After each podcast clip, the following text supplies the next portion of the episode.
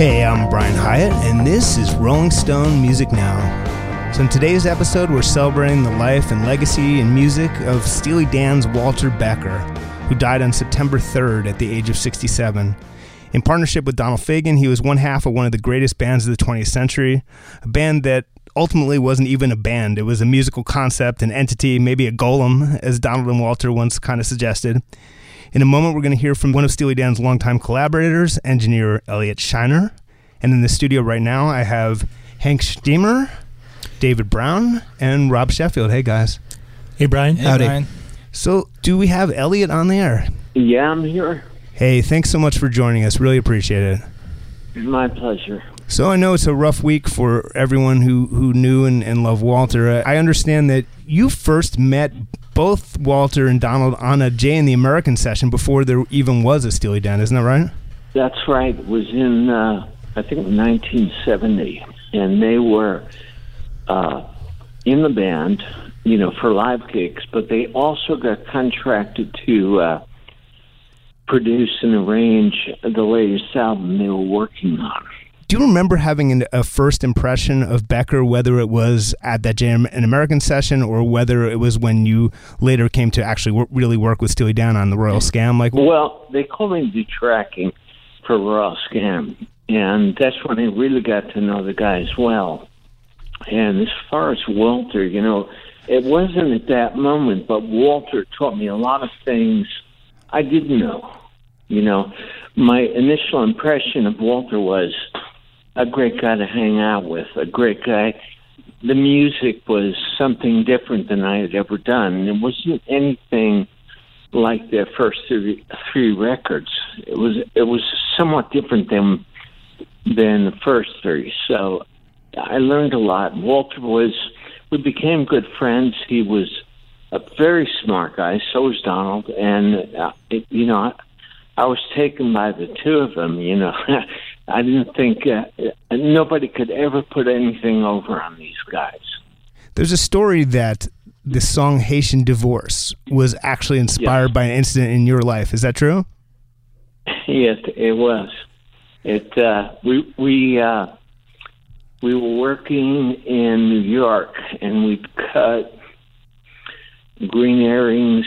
And uh, what was the first cut on on green on that record? Kid Charlemagne. Uh, Kid Charlemagne. Kid Charlemagne, yeah, yeah. So w- we did those two, and I said, "Look, I have to go away next week. I- I'm going down to Haiti to get a divorce." and Don- Donald looks at me and says, "You're what?" I said, "Well, my accountant, my lawyer said you need to get divorced, and they said the best place to do it is either." Haiti or the Dominican Republic, whichever. Sometimes Haiti would be in line with the U.S., sometimes the Dominican would be. So that time it was Haiti, and I made arrangements to go down to Haiti. And when I came back, they both got on me right away. Well, what was it like? What, what's the country like? What's this about? How did it work out? And and it just went on from there. And I inspired the song. Obviously, a lot of it had nothing to do with me. Right. You know, the lyrics, the lyrics, you know, that's not what happened. But you must have been astonished by the finished uh, product. Uh, yeah, I mean, uh, at at some point, uh, you know, I stopped working on the record, and they finished it in L.A. And Barney Perkins mixed the record, and I think by far, um, the, lyrics on that record are probably the best lyrics they've ever written. So when I when I heard that, I was, you know, I sat there in my apartment listening to the record, and I must have listened to it about a half dozen times that night because I couldn't believe what turned out of that. Now, you know, we're talking to the guy who helped establish the sound of Steely Dan's latter day records when their obsession with sonic and musical perfection became even more intense. And so you, you were responsible for having to meet those standards of perfection. How did that work? What did you see uh, in their drive to, to make these things so tight and perfect and, and exactly to their vision? Well, the idea of of everything being perfect fit in with what I did, but I didn't know how perfect. I didn't know how they really wanted it. And Walter, this is when I started to learn from Walter. Um, he explained what he, his concept was in terms of how a record should be, what it should sound like, and everything should be generally in the clear.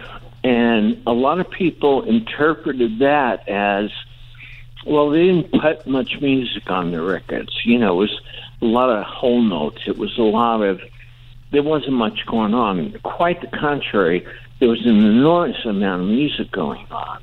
And and we just, you know, everything had to be kept clean.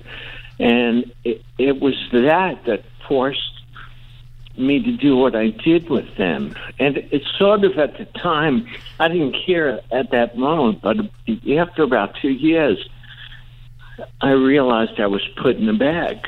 You know, I was a Steely Dan guy. Hmm. And it, it was harder for me to do other kinds of music. They said, oh, well, he does Steely Dan, so and it took a while to break out of that, but I can't ever say I didn't have the best time of my life with them. They like to swap a lot of stuff. Musicians, yeah, they did. I, you know, when we were doing Gaucho, it was like you would see you'd come in one night and you'd see a band there, and the next night you come in and it was a different band.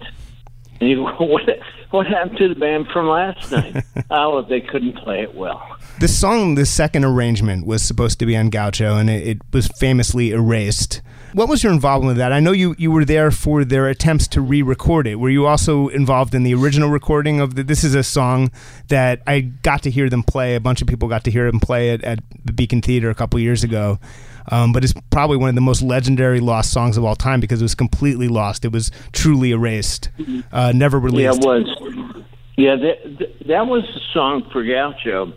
It was one of the very first things we recorded, and uh, they were so taken by what it sounded like and how it was played, and we used um, actually a different studio to record it in and uh, different musicians than I was accustomed to working with, and uh, some anyway. And they continued to work on the cut, and they didn't do anything else except do the overdubs on that cut. I was only involved in that track, and they had the whole thing finished. And um, a, a tech guy, a maintenance guy at one of the studios came in and he was lining the machine for Donald and Walter to do overdubs on. And uh, instead of picking up a tone reel, he picked up the master. And that was the only master. So it wasn't on a reel all by itself, it was still on the original reel. He picked it up, thought it was tones, and he put tones on, erasing all the tracks. and then he stopped the tape and all of a sudden he heard music. and he heard, I think, the last five or six bars of the fade. and uh, that how that's how that ended up. And the way Gary described it is Walter came in and uh, he said, Well, I've got good news and bad news for you. And they said, Okay, give us the good. You can go home now. And he said, well, What was the bad? There's no more second arrangement. so we ended up because they loved this song so much. We ended up trying to record it again. We spent a couple of days, same studio, and it just didn't happen. What was your role on Two Against Nature, their quote unquote comeback album? I did all the engineering and uh, all the track engineering, and uh, I mixed it. And what was it like to have them back together? What was their mood? What was Walter like at that point? He'd gone through a lot and he was back. What was that like?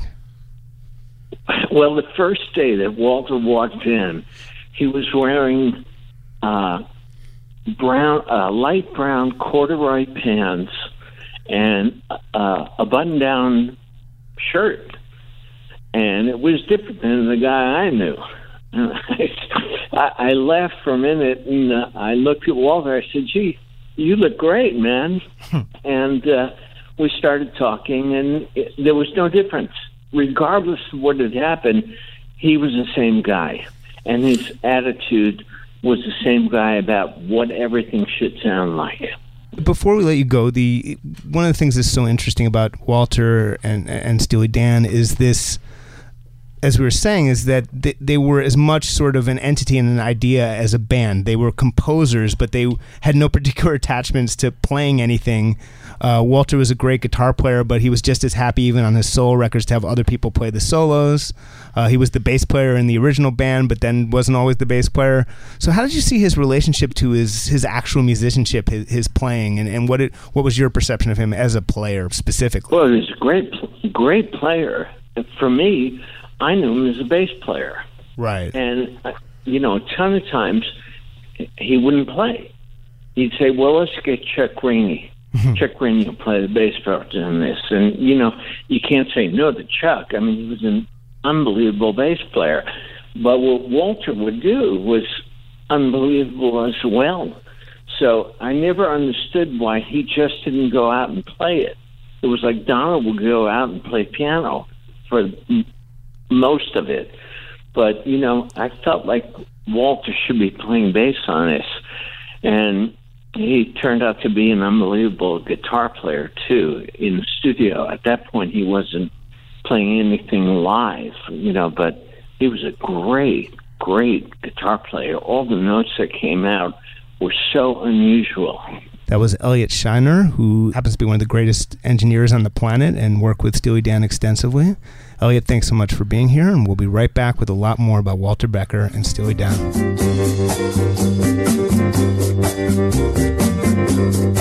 Today we're celebrating the life and music of Walter Becker of Steely Dan. I have in the studio David Browne, Rob Sheffield, and Hank Shteamer. Hank a few years ago talked to Walter Becker in a really unusually sort of affable and revealing interview. One of the things that's unusual is Walter didn't do many interviews solo. They were sort of like the Coen brothers, the Steely Dan, even though they weren't. Uh, you know, brothers technically, uh, but they didn't do a lot of things apart. They didn't do interviews apart, and I think by breaking Walter off from Donald uh, and talking about his solo album and asking a bunch of good questions. Hank uh, got some great stuff. Well, did that interview stand out in your memory before this this death, or was it just revisiting now that kind of made it yeah, it definitely did. I mean, I was very surprised at the time by how forthcoming he was and how willing he was to just kind of sit there and go through it. I remember asking a bunch of questions about his then new solo album, Circus Money, which we were talking about before. And we sort of went through that, and I was kind of expecting that maybe I'd throw in a Steely Dan question or two, and that would be that. But I, you know, I think we we spent something like an hour and a half together I remember we were in like a rehearsal room in SIR where Steely Dan was about to do one of their their weeks at the Beacon, um, and and you know the band was kind of you know setting up behind us or something, and I kept thinking that the, the plug was going to get pulled, but he's like, no, let's just let's just keep talking, and I just found like I found him to be like very straightforward in a way that, you know, again, like you said, if you watch the the Aja documentary, they're so kind of like evasive and snide and like in jokey, and you feel like there's just this impenetrable you know force field around them of sarcasm or or, or just that it would be so difficult contempt to, often yeah. Yeah and i found him to be like almost the absolute opposite of that. He was very sincere very you know very straight in his answers and he seemed to be willing to kind of like explain you know what Steely Dan were trying to do just in terms of this this whole thing about what happens when you when you pair like you were discussing like this really pristine music with these extremely esoteric, you know, sometimes very disturbing lyrics and what that tension was like. Yeah. Um, so I wanted to play a cu- just a couple minutes of, of, Hank Shteamer and Walter Becker. Uh, I should mention that this interview was originally conducted for uh, Time Out New York, and you can go to timeout.com slash New York to find the full interview. But let's hear a couple minutes of Hank Shteamer and Walter Becker. Can you give just a sort of like nutshell breakdown, and maybe there's not something so easily summarized, but like the division of labor in Steely Dan like it's hard to it's hard for an outsider to know. Yeah, uh, like most of those uh, partnerships like that that run for a certain amount of time, and uh, you know ours has run for a pretty long time. One of the reasons is that the div- division of labor is very ad hoc. So whatever needs to be done, sometimes I've got something to start with, sometimes Donald's got something to start with. Sometimes we really work very closely, collaboratively on you know every little silly millimeter of the of the, the writing of the song and certainly of the records, and sometimes less so. Um, and so over the over the course of the partnership, I think we've done all sorts of different things, different ways, and uh, probably that still is changing in a way. Because I think if I had to, uh, I can sort of uh, speculate on Donald's behalf, I think in a way there is a level of perfection, polish, sophistication, and abundance of detail and structural stuff that he wants uh, in in uh, wants to hear in his music that I sort of ran out of patience to do anymore. My just you know my attention span is not that good anymore, and uh, and I, I don't necessarily believe in that. You know, I sort of believe more that the uh, maybe the lyrics somewhere say this: the perfect is the enemy of the good. Yeah.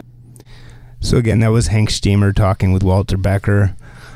I thought it's really interesting and even moving to hear one of rock's most notorious perfectionists assail his own perfectionism there. You know, it's it feels like personal growth. it was really interesting. Yeah, because you do think of the two of them as as extremely, you know, of one mind in that whole attitude towards a recording just having to be, you know, you ha- if it has to be done 50 times, it has to be done 50 times. But it's funny, there was reggae playing in the background. He said that he was listening to a lot of dub and reggae at the time of that record, and, and, and he did play bass more on that record. Mm. And he seemed to be getting more into this idea of just like, getting back to kind of being a musician again and kind of zoning out and, and playing a groove and just getting into that more like kind of organic way of looking at it. Walter Becker's first solo album, how many tracks of whack? I can never remember how many tracks of whack Uh, I is believe it. it's 11. 11, tra- 11 tracks of whack um, is very interesting on that note in the sense that the sound quality and performance quality sometimes is almost demo like deliberately so from what I understand it was it was a, a, a sort of a middle finger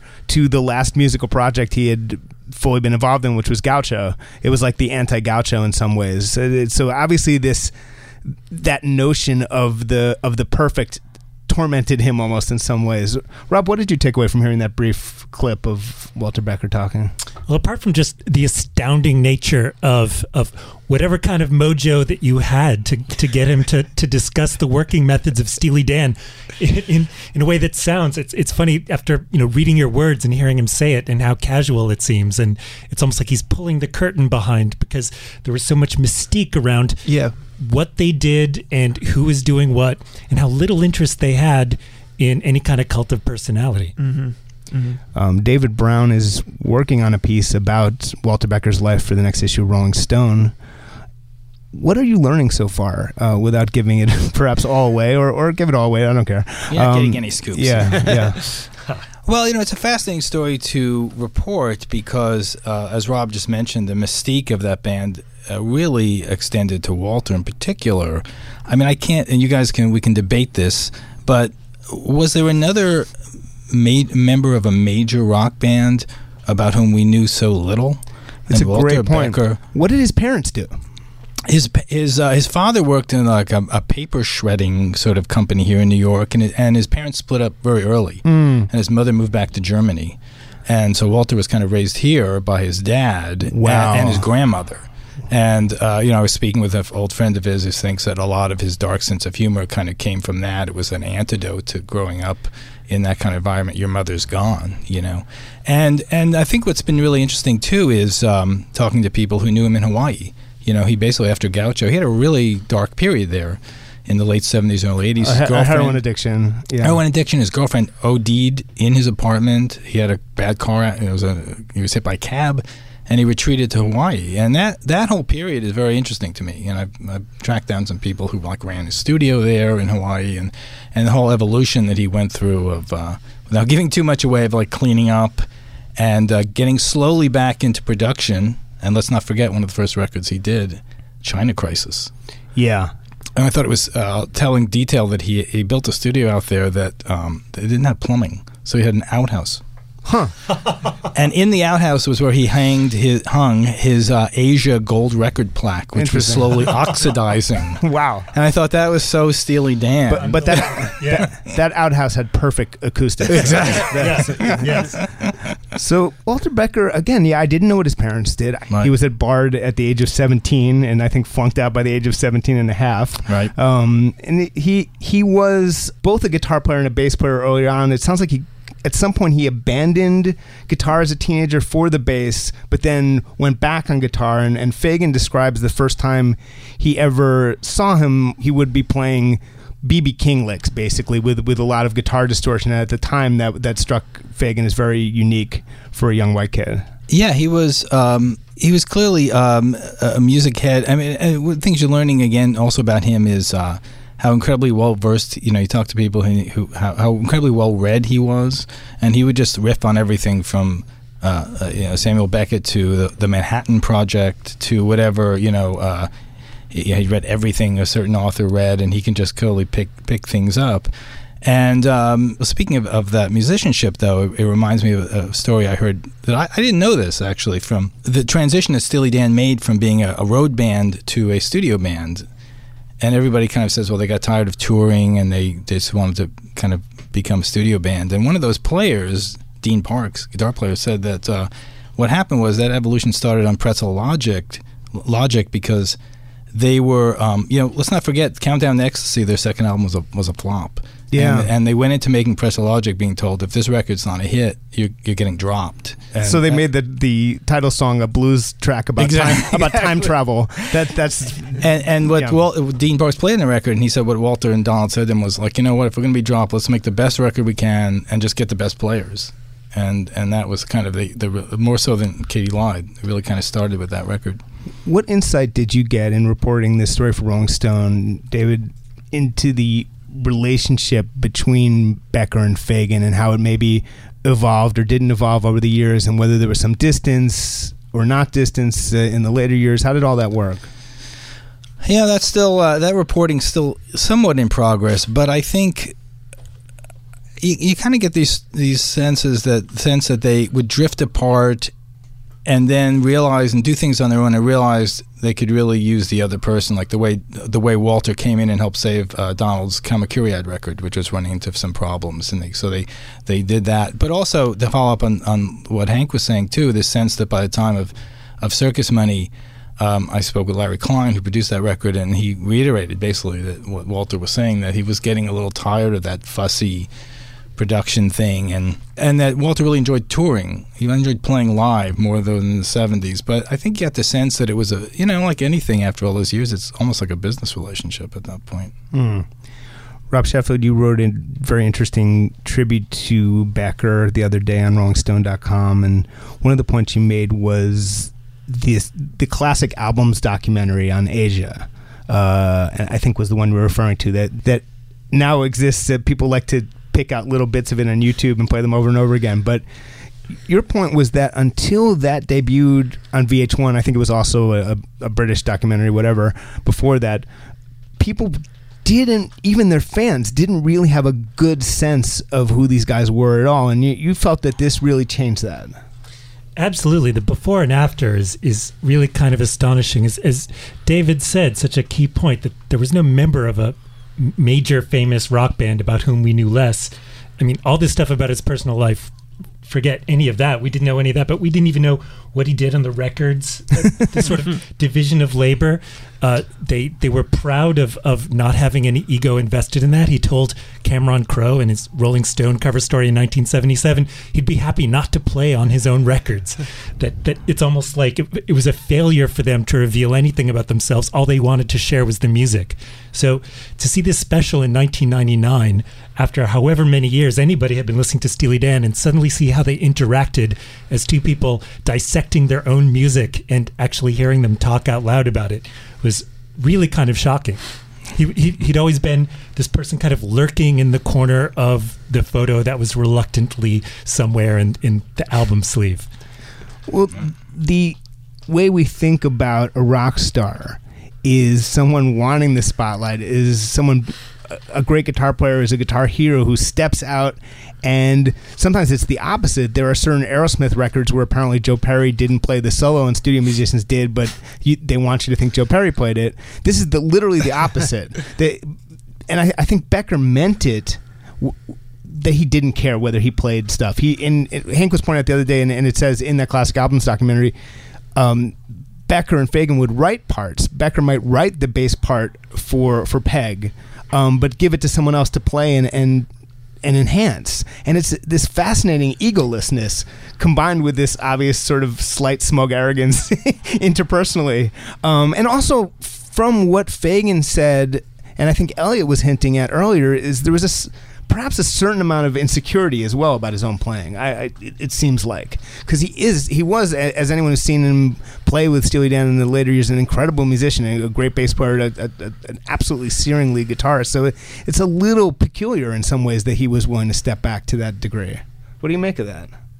It's interesting. It's it's funny, sort of Hank, what you were saying before about how he was sort of belatedly discovering the joys of being a musician and just Yeah. joining out and playing on a groove, and that's so uh, different from sort of how Steely Dan presented their music in all through the '70s. That they were uh, very proud of almost getting people who could do it better than they could. It's almost like if they played something themselves, if it it was almost like a surrender for them they always said Donald Fagen only sang because he was the person in the room who could sing, but he didn't want to. One of my favorite anecdotes, and you probably know this one, Hank, is the uh, the drum machine on Gaucho and Wendel too. Do you want to talk about that a little bit?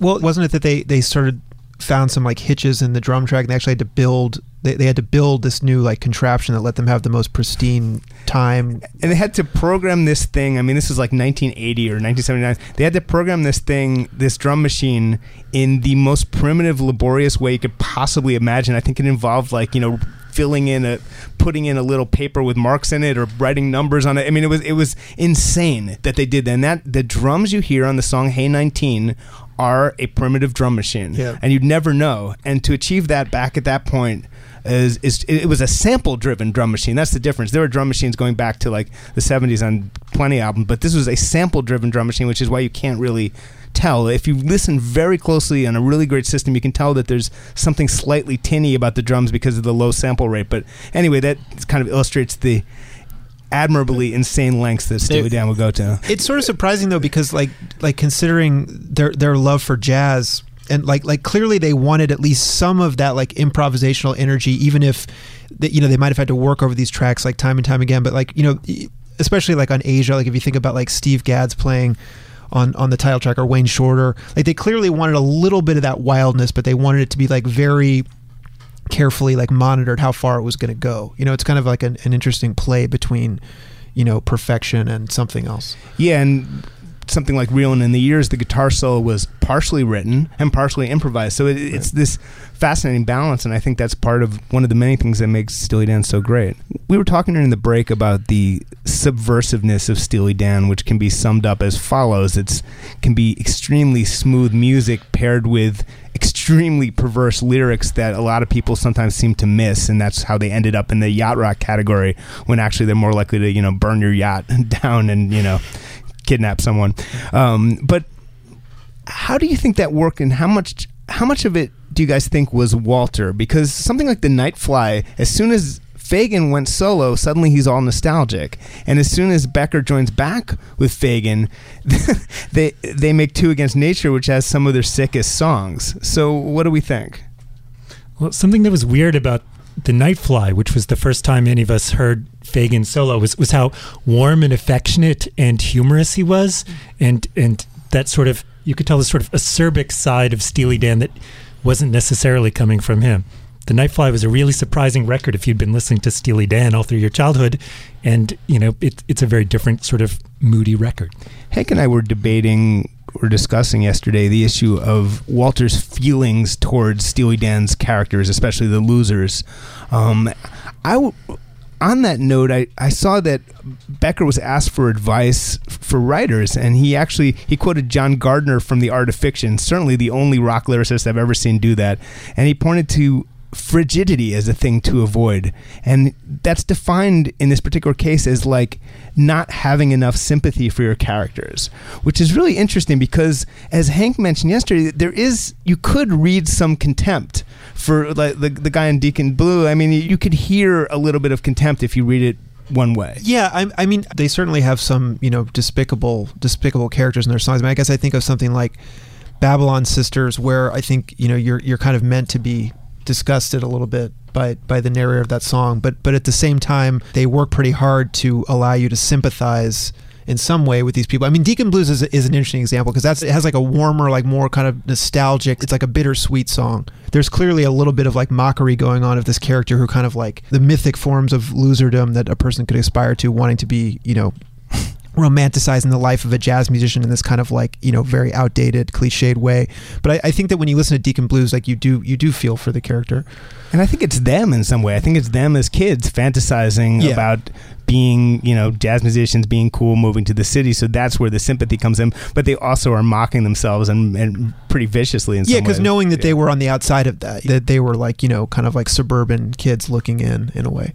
David in, in your reporting you're getting this arc of Walter Becker. He had a tremendous rock and roll life story. He had this like Dickensian dark childhood, um, and then had a terrible addiction, and then came back from it and re-embraced life, and then after his divorce came to New York, and then what maybe happened there? Uh, yeah, he. It sounds like he really uh, had quite the opposite of the rock and roll life in Hawaii. I mean, he was like surfing and mountain biking and yoga. His wife, he, he met and married a woman over there who's a yoga teacher. So I mean, it was the op- totally opposite of his uh, New York life. Like I said, as we said earlier, he, he took gradual steps back into music, and and that went on. He, he opened a studio, you know, in in, uh, in '91, and. Uh, he, he just it seemed like he was uh, pretty content there. But then, of course, you know, he gets back into the Steely Dan groove of things by the mid '90s, and they they slowly start touring again. And uh, you know, one of his one of his friends in Hawaii said, yeah, the the sort of the New York Walter was starting to come back. He shut down the studio in 2005 and moved to New York, uh, where he started spending more time here. And it did, almost like he did kind of come full circle. Like uh, you know the the cynical Walter started to come out more. He seemed like a little more a little warmer, a little more down to earth in Hawaii, and he was sort of getting back into that old into back into that New York groove mm. thing, which was an interest. Yeah, it's a really interesting arc, and he still had. He apparently, I think he passed away in Hawaii, so he still had that property. But um, what happened along the way, you know, I think I think the touring rock and roll lifestyle, the you know, just uh, just the the eating on the road. People said, you know, it's just not a it's not a healthy lifestyle. Yeah. Again, uh, you know, don't want to make this point too many times, but it's pretty incredible that one half of one of the biggest and most important bands of all time we basically knew nothing about. you know, and that's in a way really an admirable achievement at, on his part. You know, in the same way that the actual members of Kiss dissolved into like sort of the their iconic images, Steely Dan just dissolved into the music they never really had a visual image other than their album covers. They never, as someone said, they never had a cult of personality. They were just pure music.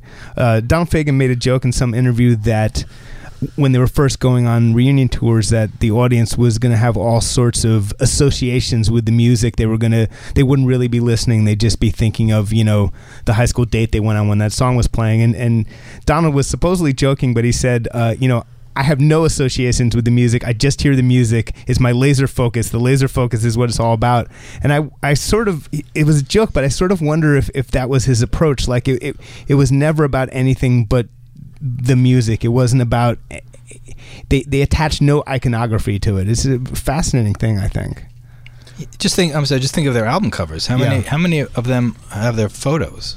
When they were on the cover of Rolling Stone, it was like a painting of a girl on a World War II bomber because they couldn't even like, you know. That's a great point. I mean, they had no interest in the cult of personality, and you see the photos, you know, in the album sleeves, and you know, it, it they're really intimidating, staring at the photographer saying, "Get this done." Well, they had, yeah, they, there were there were some cool vibes in those photos. Jodi Peckman, our, our creative director, was showing me some pictures for the upcoming issue of Rolling Stone for David's article, and there's some really cool pictures of Becker, yeah, projecting that attitude, a very different. It's not a friendly attitude. You were you were starting to describe that attitude uh, or what you saw in, in their stance in those p- pictures, Rob. It's, it's funny that it was there in their music to hear.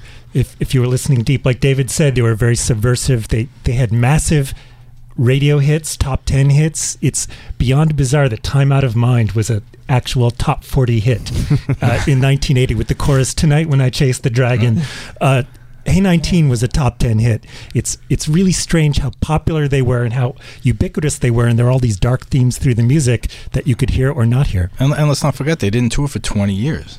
Uh, I mean, you know, they the, most of the their lifespan in the 70s, they just they didn't tour, and so they weren't even. You wouldn't even see them. You wouldn't see concert photos. They wouldn't see in Rolling Stone a review of the Aja tour at the Garden or whatever. They would- they That's funny. There, Yeah. Was Aja the album that they rehearsed for like three times and then killed it? I believe so. I believe there was there almost was an Aja tour. They almost did it. They almost Um, did it, and then like the, there was some problem with the musicians. I think and the musicians wanted to be everything. like paid money. Yeah, yeah. then they were then they were like so. uh, But there is that fascinating thing where yeah, Steely Dan, uh, you know, they, they did tour early on, and you can hear some. There's that I think live at the Record Plant bootleg of like the '74 version of the band that's really cool. It's very like raw, different version of the thing. But then yeah, didn't tour, but then became a road machine in their later years. So there's no other band that has that story. They, they truly have, I, I think, the the most unique story in rock and roll. Rob, in the end, what makes you a Steely Dan fan? What do you love most about them?